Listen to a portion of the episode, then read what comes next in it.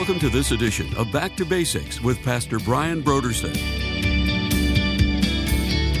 Jesus taught us that life is a gift from God. It's not accidental, random, purposeless, or meaningless. Life means something. And it means knowing God. That's the meaning of life. People are asking today, well, you know, what, what is the meaning of life? The meaning of life is to know God.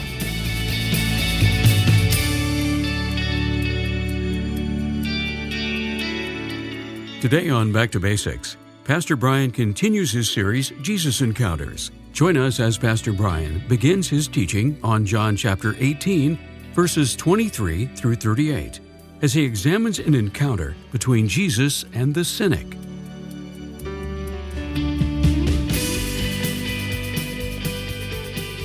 Now, here's Pastor Brian. So today we come to this story looking at Pontius Pilate and uh, the conversation that he and Jesus have there. And I think that this is very uh, applicable in our day and age. There are many cynical people in the world around us today. And so Jesus, he wants to reach the cynic as well. He wants to appeal to the cynic. Now, a cynic is a person who has been jaded by experience, and their experience has, has caused them to be very suspect of any claim of, of virtue or goodness or even truth. A cynic is the, the kind of person who, uh, at the suggestion that you might have, um, you know, perhaps true love or there might be absolute truth, a cynic is a person that just sort of you know, they roll their eyes, they, they sort of shake their head, they snicker, that, that anyone would actually think that that is even a possibility. Uh, the difference between a skeptic and a cynic is that the skeptical person, it, usually their problems are intellectually based. So if it's a matter of needing information, it's a matter of needing to get the facts. So sometimes a, a skeptic, uh, once they once they become aware of the facts, they can move away from their skepticism. It's, it's more of a, a head issue. But the cynic is different because the cynic is a person who's, it's more of a heart issue. It's more of something, they have seen something that has jaded them. And as a result of that, they've become, in a sense, they've become biased and, and therefore they, they've lost their objectivity. So Pilate was a cynic. You see, Pilate knew firsthand the intrigues and the corruption of Roman and Jewish politics. And he had also seen up close and personal the, the underbelly, if you will, of Judaism. And now remember, the, the Jewish claim, and it's a legitimate claim, uh, was that Judaism was the religion of the one true God, Yahweh. But the priest and the leaders of the nation were so thoroughly corrupted that Pilate, having firsthand experience with that, would really just completely dismiss or scoff at, or he would roll his eyes at the suggestion that that what he saw there could have been true. And so for Pilate, the idea of absolute moral and spiritual truth was in the end a joke. And, and there are people all around us like that today. There are people today who have been jaded through experiences with religion, and therefore they are extremely cynical when it comes to any uh, truth claim, especially a truth claim that's connected to faith. Perhaps you know someone like that. Here's the question How do we respond to the cynic? Do we just leave them alone? Just say, well, you know, they're, they're, there's no way they're ever going to uh, listen to a word we say. There, there's no ground of appeal to them. What do we do with the person who is a cynic? Well, I believe that we give them the truth, but not just the truth philosophically, we give them the truth incarnationally. And let me explain what I mean by that. Um, giving them the truth philosophically, I think that we should challenge people who say that there is no such thing as truth or absolute truth. I think we should challenge the relativism in the culture. I, I, think we should push back against that with good philosophical arguments, and there certainly are plenty of good philosophical arguments for that. Now, one of the main philosophical debates in the culture today, and, and it's a debate that's been around a long time, is whether truth is relative, which means whatever each individual or the culture collectively believes to be true is the truth, or is truth objective and absolute, which means that the truth is outside of us, it is fixed, and it is unalterable regardless of what we think or feel. Now, we're actually at a point in Western civilization where there's a new idea now that's being floated of post truth. And this is, the, this is the extreme end of relativism. Post truth is the idea that truth is whatever you feel it to be, regardless of the facts. So it used to be that uh, you know somebody might think the truth was one thing, but then the facts would push back against that, and and whether they agreed or not, they kind of had to concede that okay, well these are the facts.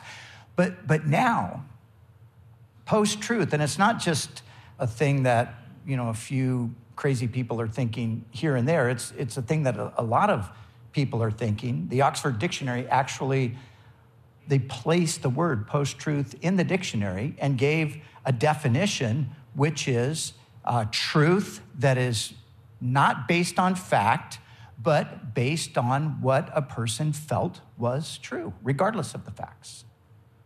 So that, that's pretty crazy in and of itself. But that's the place that we have arrived at in our culture. So I do think that there's a legitimate place to push back against that. I think we should push back against that. But here's the problem the problem is, even when you push back against it, a lot of times you just end up in a polarized situation because even though people will concede that it doesn't really make sense practically, they still will tenaciously hold onto it. The most ardent moral relativist on any university campus, the person who says, you know, whatever is right in your own eyes, nobody can tell you what's right or wrong, nobody can judge you, you, you can, whatever, you know, whatever you believe to be true is true. The person who holds most strongly to that will simultaneously tell you in no uncertain terms that racism, sexism, homophobia, uh, that all of this is wrong for everyone. But the problem is, well, if relativism is true and you decide what's right or wrong, then how do you say that the person who holds to these particular ideas is wrong? So even those who hold tenaciously to a moral relativism, they recognize the problem philosophically and practically, but it doesn't matter. They still hold to it anyway. So, since that's the case, like I said, I think it's good to push back against it, but you might end up just in, you know, this sort of endless pushing back and forth and never, never gain any ground. The thing that we need to remember, especially us, we need to remember that truth is not just propositional, truth is not just in that abstract philosophical sense we need to remember that truth is incarnational. And the incarnational truth is no one other than Jesus Christ himself. We, we can't forget that. So, in our dealings with the, the cynical person, we need to always bring Jesus into the equation. Incarnational truth brings a living person into the equation. And we can't afford to, to not do that. A friend of mine named Andy Bannister, who wrote a book called The Atheist Who Didn't Exist. Great book, by the way, if you want to read a fun book on uh, the subject of atheism. Andy said this uh, recently in a, in a tweet that I read. He said, The central claim of the Bible is that truth is a person to be known, not a set of facts to be memorized. See, that's something that we need to remember. At the end of the day, ultimate final truth is a person to be known. So you see, if I'm in a in a conversation or if I'm in a debate or if I'm trying to convince somebody who holds to this idea of, of relativism, if I'm trying to convince them that there is absolute truth, like I said, I might go back and forth with one argument after another, but that can largely just be a waste of time. There has to be a moment where we bring Jesus into that conversation. And we have to remember that we are preaching Jesus Christ. We're not preaching our church or our denomination or, or even Christianity in the, like a creedal sense. We have to present the faith as a living person. And that's what happened in the story here that we read about. Pilate is the cynic. And there, as Jesus is brought before Pilate, and Pilate begins to question him, Jesus just takes him right to the, the heart of the issue, and that is the issue of truth. Look at verses 37 and 38 again. Pilate therefore said to him, Are you a king? Well, let me back up. Let me go to verse 33. Then Pilate entered the praetorium again, called Jesus, and said to him, Are you the king of the Jews? Jesus answered him, Are you speaking for yourself about this, or did others tell you this concerning me? Pilate answered, Am I a Jew? Your own nation. And the chief priests have delivered you to me. What have you done? Jesus answered, My kingdom is not of this world. If my kingdom were of this world, my servants would fight so that I would not be delivered to the Jews, but now my kingdom is not from here. Pilate therefore said to him, are you a king then? Jesus answered, You rightly say that I am a king. For this cause I was born, and for this purpose I have come into the world, that I should bear witness to the truth. Everyone who is of the truth hears my voice. Pilate said to him, What is truth? So Jesus just takes him right to the, the central issue, the truth. Now, Jesus when I was saying earlier about incarnational truth, Jesus is. He is, incarnational means in the flesh. Jesus is the embodiment of the truth. And we know that from many of the statements of Scripture, the statements of Jesus himself. Remember in John 14, 6, the famous passage, I am the way, the truth, and the life. So Jesus claims there to be the truth. But when he claims to be the truth, what, what does that entail? What is that all about? Well, there are a number of things, and I want to just briefly walk us through these things. He is, number one, the truth about God. There's a great mystery surrounding God, right? There's all kinds of theories and ideas and confusion. You know, who is God? Is there a God? If there is a God, what is he like? Well, Jesus He's the truth about God because he is, as the writer of Hebrews tells us in the first chapter, Jesus is the brightness of God's glory. He is the exact representation of his person. He is the image of the invisible God. And Jesus himself would say in that same context there in John chapter 14, he would say to Philip, who said, Lord, show us the Father, and we will be satisfied, Jesus said, Have I been with you so long, Philip, and you have not recognized me? He that has seen me has seen the Father. So you see, it's through Jesus that we find out the truth about God. We, we see God in Jesus. We see who the Father is in Jesus. And through Jesus, we see that God is full of mercy and he's full of grace toward sinful men and women. And so Jesus is the truth about God, but he's also the truth about mankind. You see, Jesus didn't only come to show us what God is like, but he came to also live out what God intended for us as human beings. So Jesus is the, the perfect representation of God, but he's also the perfect rep- representation of mankind. And what do we see with Jesus? We see that man was created to live in a loving, personal father child relationship with God. That's what, that's what Jesus shows us. Remember at that point where Jesus, it says that, and, and he cried out, Abba, Father. And that's that, that intimate expression that, that a child would speak toward the, their father. So Jesus comes to show us that this is what man was intended to be living in a relationship with God, having this parental, this parent child relationship.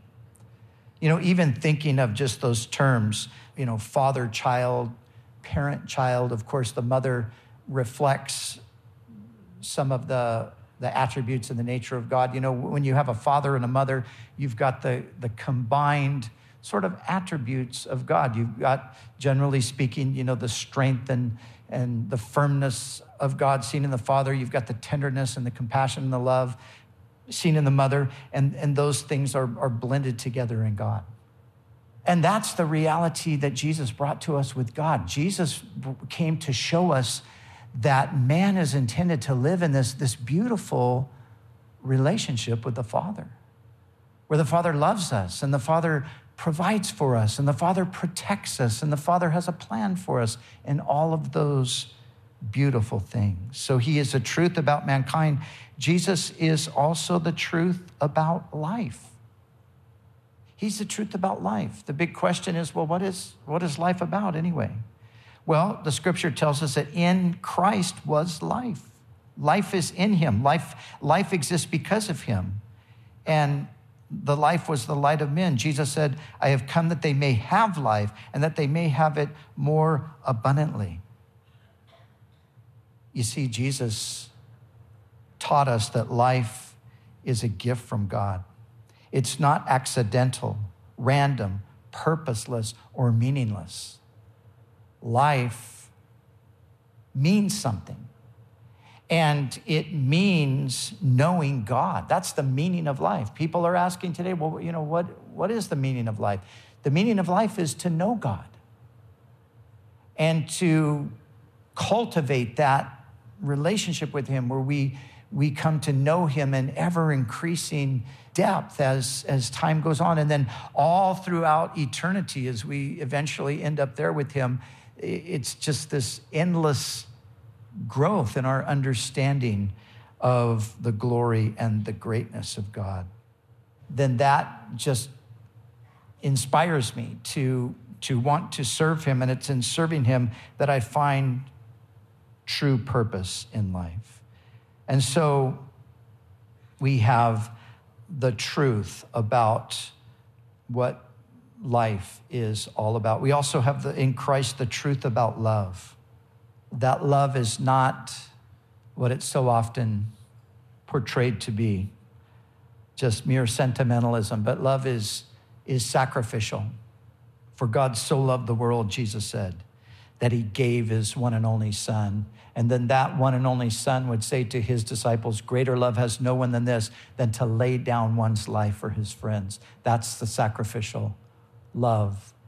And through Christ, we understand what love really is. And through Christ, we also uh, understand the truth about time and eternity. Time and eternity. What do we, what do we learn from Christ about that? Well, we learn this I am the Alpha and the Omega, the beginning and the end, the first and the last. All things begin and end in Him. So these are the things when Jesus said, I am the truth, and we could continue to probably broaden this out and include other things. But suffice it to say, when Jesus said, I am the truth, these are the things that he's talking about. Truth has been defined as that which corresponds to reality. That's a definition that some people give of truth, and I think it's a good one. That which corresponds to reality. Jesus Christ is the ultimate reality.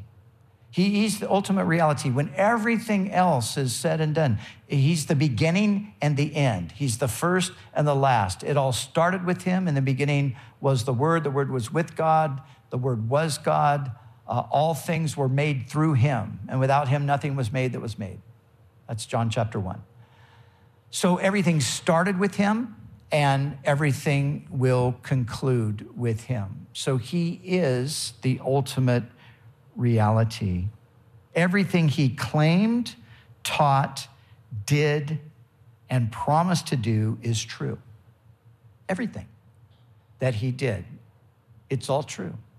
Everything that he taught, everything that he said, it's, it's, it's absolutely true. It's certain, it's fixed, it's unalterable. It cannot be anything other than what reality is and will be everything that he promised as well. Everything he promised to do is true. You know, the Gospels are historical records, and nobody to this day has ever, in a, attempts over hundreds of years, nobody has ever disproved one statement in the Gospels. No one. So it's an accurate historical record. Jesus claims to be God, and he's got the credentials. He does all the things that you would think that God does. He has power over nature. He calms the sea. He speaks to the wind, and it stops, and the waves are calm. He takes loaves and fishes, and he multiplies them to feed a multitude of people.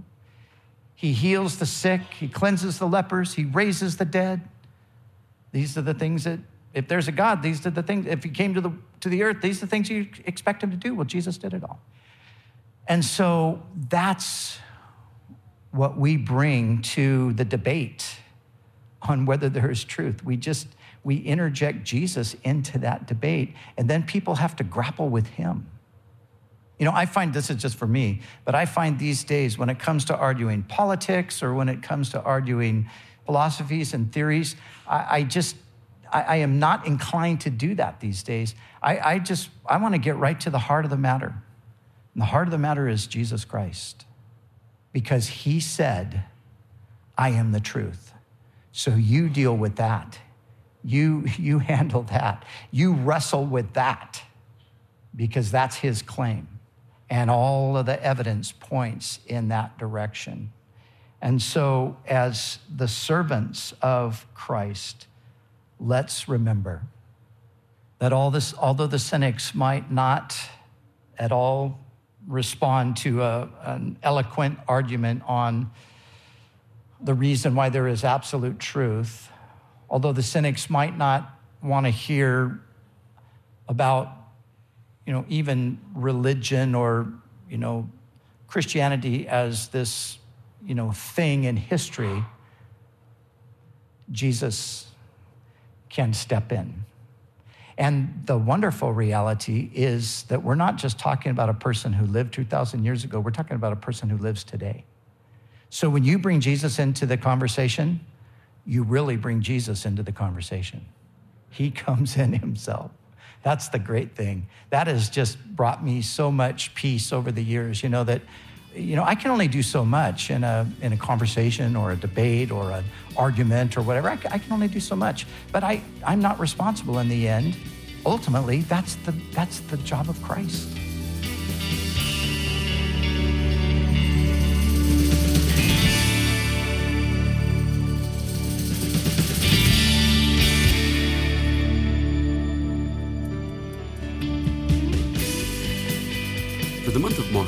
Basics Radio is offering a book titled Confronting Jesus Nine Encounters with the Hero of the Gospels by Rebecca McLaughlin.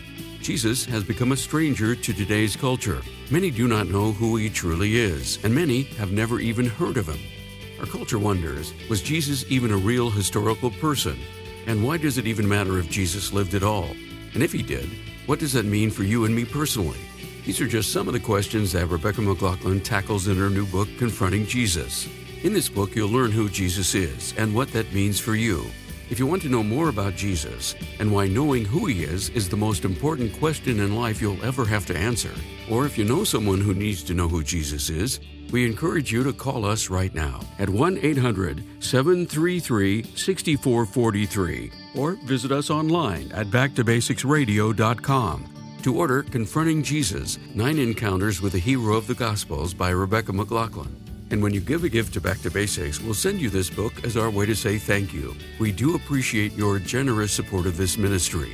We'd also like to remind you that all of our other resources are waiting for you at backtobasicsradio.com or by calling our request line at 1 800 733 6443. That's 1 800 733 6443. Our desire is to encourage you in your daily walk with God. We'll continue tomorrow with more valuable insights from Pastor Brian as we continue our series, Jesus Encounters.